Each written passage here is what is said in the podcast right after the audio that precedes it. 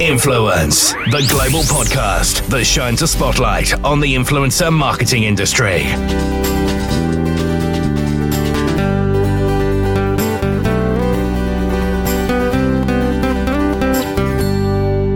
Welcome to Influence, the global podcast that shines a spotlight on the influencer marketing industry. My name is Gordon Glenister, your host, and in today's edition, I'll be talking to the Common Advertising Practice Copy Advice Manager, Emma Smith. Emma has previously worked with the Advertising Standards Authority, which is the industry regulator. So I wanted to get a better understanding of what CAP does and the part it plays in the influencer marketing industry, particularly in some of the sectors like fashion and beauty. Most people are more likely to have heard of the Advertising Standards Authority, uh, or the ASA, which is the UK's advertising regulator. The ASA works to make sure ads across UK media stick to the advertising rules. And now I represent the Committee of Advertising Practice, or CAP, whose members represent advertisers, media owners, and agencies, and is responsible for writing those rules that the ASA enforces. And together we work to help ensure that ads are responsible by taking action against misleading, harmful, or offensive advertising and providing advice and training to help marketers get their ads right. So, what are some of the key rules that people should be aware of when it specifically comes to influencer marketing? There are a lot of rules that could apply depending on the circumstances, but the most common issue in influencer marketing at the moment is still transparency and ad disclosure. The starting point uh, is the Consumer Protection from Unfair Trading Regulations, or CPRs for short, which states that not making advertorials clearly identifiable is an unfair and misleading commercial practice. Uh, now, the CPRs are enforced by the Competition and Markets Authority, or CMA, and other statutory regulators like trading standards.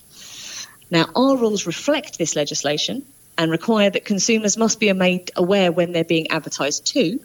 Both brands and influencers have a responsibility to ensure that any advertising they post on social media makes that clear upfront and failure to disclose or otherwise mislead consumers breaks those rules. So we've seen some examples of people that aren't just aren't really doing this properly.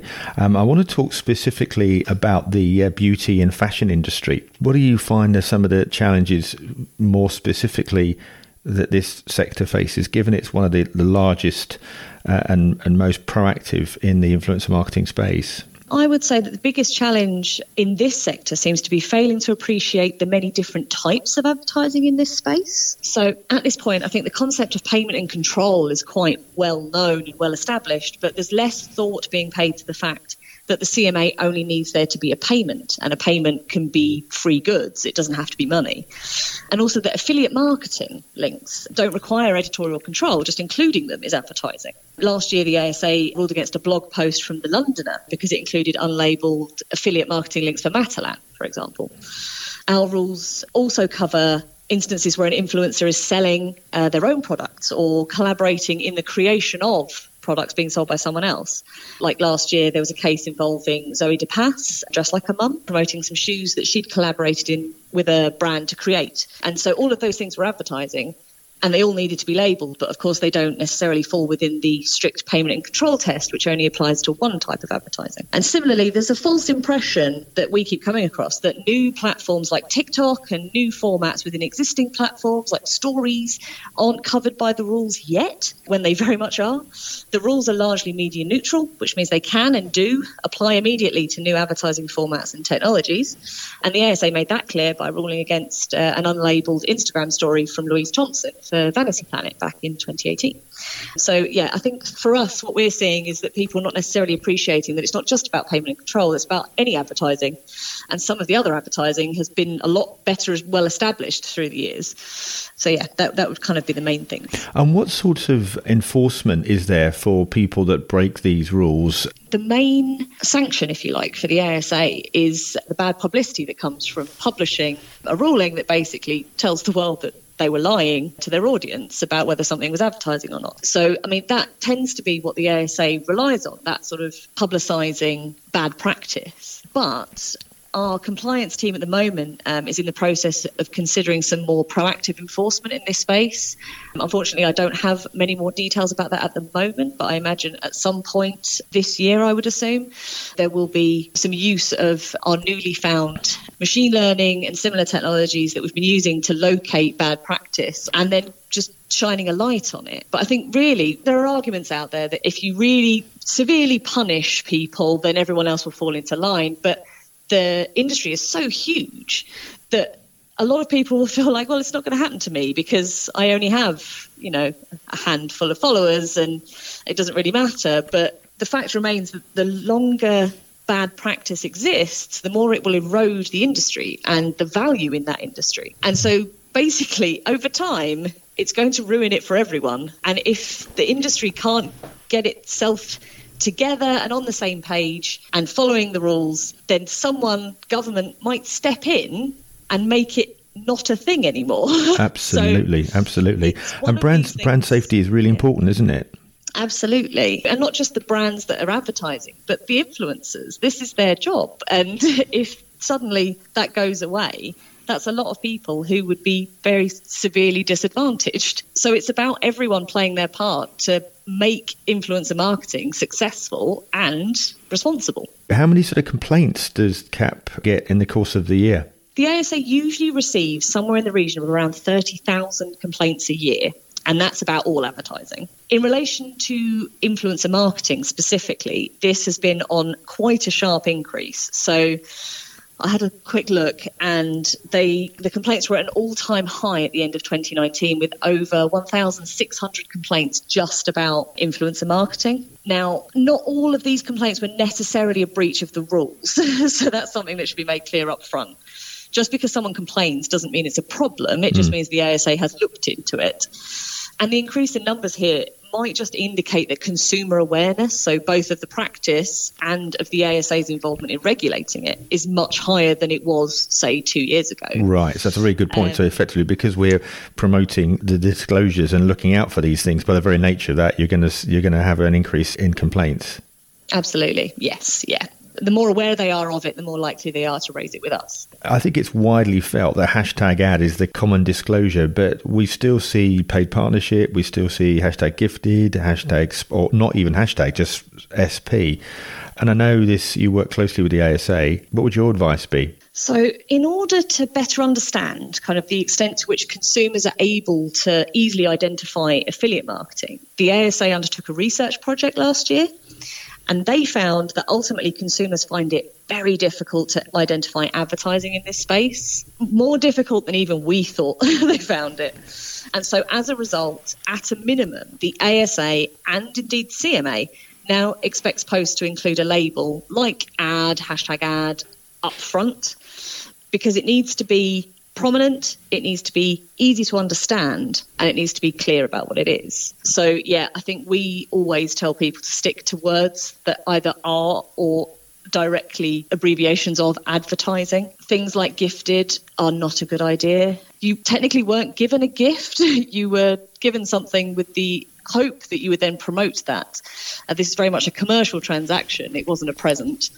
And it's kind of having to be a bit more upfront about the fact that this is advertising. As far as consumers are concerned, this is advertising. You might not necessarily feel like it's advertising necessarily because you know the agreements that go on in the background, but the consumer doesn't care about those. All they care about is knowing whether you were paid to say something or not. And so it's kind of trying to get out of the mindset of, oh, but ad, it's not really an ad. It's like, well, it's all an ad.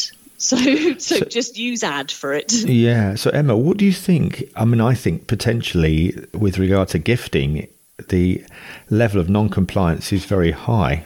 I mean, mm. from what I see generally, I mean, I see lots of stuff on Instagram where people are talking about, you know, new products, uh, new ideas, no disclosure at all. Yeah, I think it's, I mean, that's a difficult one for us to comment on because usually in those instances, there's no editorial control. That's the key difference between us and the CMA in relation to our jurisdictions. So we only regulate certain things that fall within the scope of our rules. Mm. Whereas the CMA obviously deals with all commercial practices and content. And so, gifted, where there's no editorial control and there's no affiliate link, are going to fall within the remit of the CMA. And of course, the CMA have a very different way of prioritising their work and a different way of dealing with things. And they're the ones who will do these big sector wide kind of sweeps and, and deal with things that way rather than the ASA's kind of case by case every time there's a complaint approach. It's unclear at this point who has the better approach or if neither approach is going to get the job done in the end, but we all work together and we all work as hard as we can to try and get everyone on the same page. I don't think the rule will change because the rule is based on legislation. So until someone changes the law, mm. the rule won't change. And it's unlikely. I mean, that law and that rule has been around for quite a long time. Uh, and it's been applying in other media for a very long time. I mean, this isn't really, technically speaking, making clear that advertising is advertising isn't a new issue. I've found references to the issue in the ASA's very first annual report in 1964. This is a perennial issue that rears its head every time there's a new type of advertising in space that consumers aren't aware of. And so it won't be the rules that change so much as maybe the positions change as mm. the technology changes and as consumer understanding changes. Because obviously, if we get to a point where everyone can follow a reasonably standardized approach, then consumers are going to more easily recognize advertising in that space. And you know, whatever that approach is, as long as it's effective, the ASA will be happy with it. The moment is easier just to say use if everyone uses hashtag ad, people will know when something is an ad and when something isn't. And I think a lot of the big brands that are that are investing in the sector, they're demanding that uh, the, these disclosures are in place, and it's now a key part of most contracts. Absolutely, yeah. I mean, and you, are seeing more and more of that in contracts. Just having disclosure written in as a specific term, which mm. is brilliant, and and is that's the kind of thing that will help kind of standardize things and bring everything into the right space so that influencer marketing can continue to grow and thrive and bring in all the benefits that it does for brands and influencers alike. So, resources and guidance and best practice guides and all that sort of stuff, presumably there's a good place for you for, for people to find out more. Absolutely. So I would recommend anyone looking for advice on this go to www.asa.org.uk forward slash influencers. And that page basically hosts all the resources we have on influencer marketing. You know, the focus is ad labeling disclosure, but there are other articles on there about targeting and about content um, and other things that might start cropping up. And we're seeing more and more of this. So, you know, people making weight loss claims that aren't technically allowed and promoting medicines when they shouldn't be and that sort of thing. So there are other issues lurking in the background. It's just the, the forefront has been labeling and disclosure. So I would recommend going there and taking a look. The one stop shop we have is the Influencer's Guide to Making Clear That Ads Are Ads. And we wrote that in collaboration with the Competition and Markets Authority.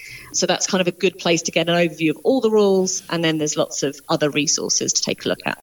Influence, the global podcast that shines a spotlight on the influencer marketing industry. So that's it for another edition of Influence. Please make sure you subscribe and listen to some of the other episodes. You can find them on my website, gordonglenister.com, or the BCMA branded content marketing website too. Always happy to find out about um, topics and guests that you'd like to hear about. Just drop me a line, gordon at gordonglenister.com. So until next time, it's bye from me.